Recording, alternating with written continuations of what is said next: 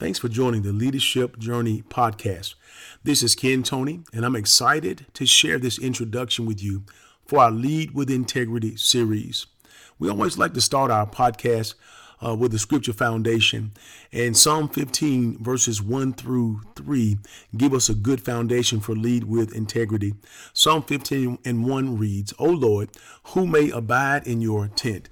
Who may dwell in your holy hill. He who walks with integrity and works righteousness and speaks truth in his heart. He does not slander with his tongue, nor does evil to his neighbor, nor takes up a reproach against his friend. When we think about this this term again, leadership integrity, in context of our Lead with Integrity podcast, uh, we build a working definition. We look at the classical definition of integrity from a natural and biblical perspective, and integrity is often defined as a state of having or operating in strong moral principles and moral correctness. When we hear the word integrity from a moral perspective, we immediately think of a basic sense of right and wrong. We think of a sense of righteousness and unrighteousness. We think about a sense of truth and error.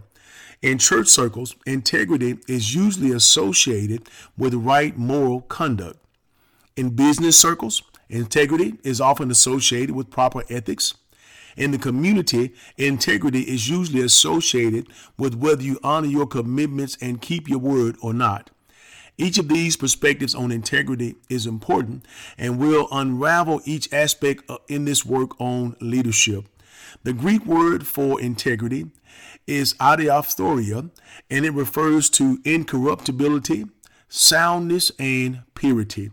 In Paul's letter to Titus, chapter 2, verses 7 and 8, he encourages him to set them an example by doing what is good.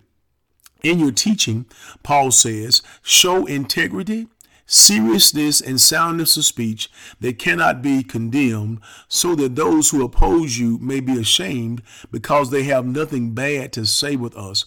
Live with such integrity, Paul tells Titus, that those who oppose you can find nothing bad to say about you. Paul's perspective of integrity here is that by the soundness of our words and incorruptibility of our character, we put those who oppose us to shame as they can find nothing in which to condemn us. When we continue on uh, to the Hebrew word uh, tome for integrity, it implies completeness, wholeness, uprightness, innocence, and having a full measure. Again, the masculine noun, the Hebrew word tome, uh, this definition for integrity implies completeness, wholeness, uprightness, innocence, and having a full measure. Its female counterpart is the word uh, tumal. When we think of integrity from this perspective, we think about the absence of moral lack or impartiality. We think about being full in every way, not incomplete, fully innocent. Job 2 and 3 gives a perspective on this definition of integrity as it describes how Job maintained his integrity or his innocence as Satan brings questionable accusations against him. The Lord said to Satan, Have you considered my servant Job? For there is no one like him on the earth, a blameless and upright man, fearing God and turning away from evil, and he still holds fast his integrity, although you incited me against him to ruin him without cause. It's important to, a notion, to notice here the assertion that the Lord says that there is no one like Job on the earth. Blameless, upright, God fearing, and evil eschewing or evil hating. We make many excuses as to why we cannot walk in integrity, and some even claim that no one is perfect when we have lapses in integrity. But we can look to the example of Job and believe by faith with intentionally correct conduct that we too can walk upright before God and man. In addition to these traditional views of the biblical term integrity, there's also an engineering or a scientific definition of integrity that relates to the ability of a structure to bear the load that it was intended to bear, including its own weight, without bending or breaking. This definition is called structural integrity. And as we develop and progress as leaders, we have to be able to bear the load, to bear the stress, to bear the pressure, to, to bear the, the, the, the need to meet expectations of people that comes with leadership. We have to be able to bear the load of leadership without bending and without breaking under pressure. So, again, even as leaders who walk with integrity, we have to have structural integrity.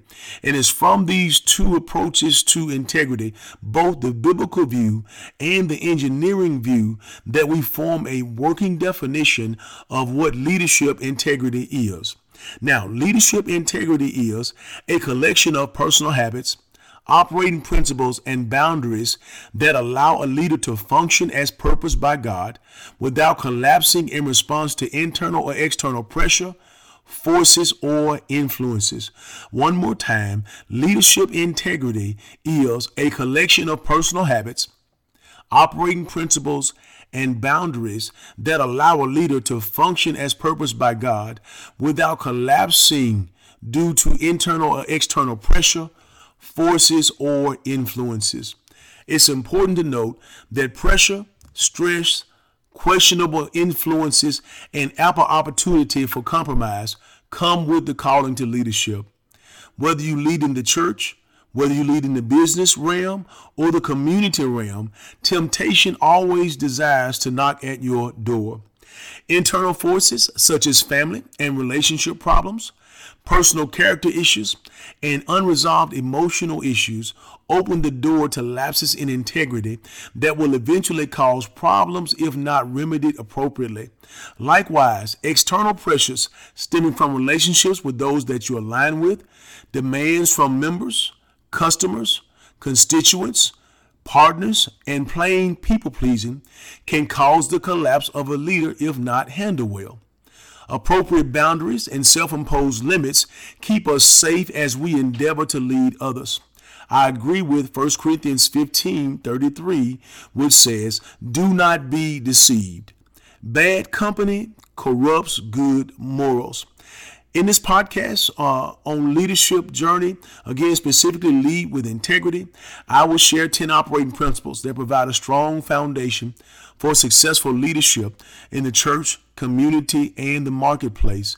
Principle number one leaders follow the leader.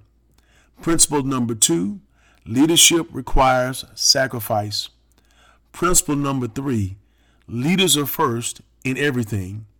Principle number four Leaders see the vision and move it forward. Principle number five leaders challenge dysfunction. Principle number six leaders love hard. Principle number seven leaders give grace and mercy. Principle number eight leaders pray and have a relationship with God.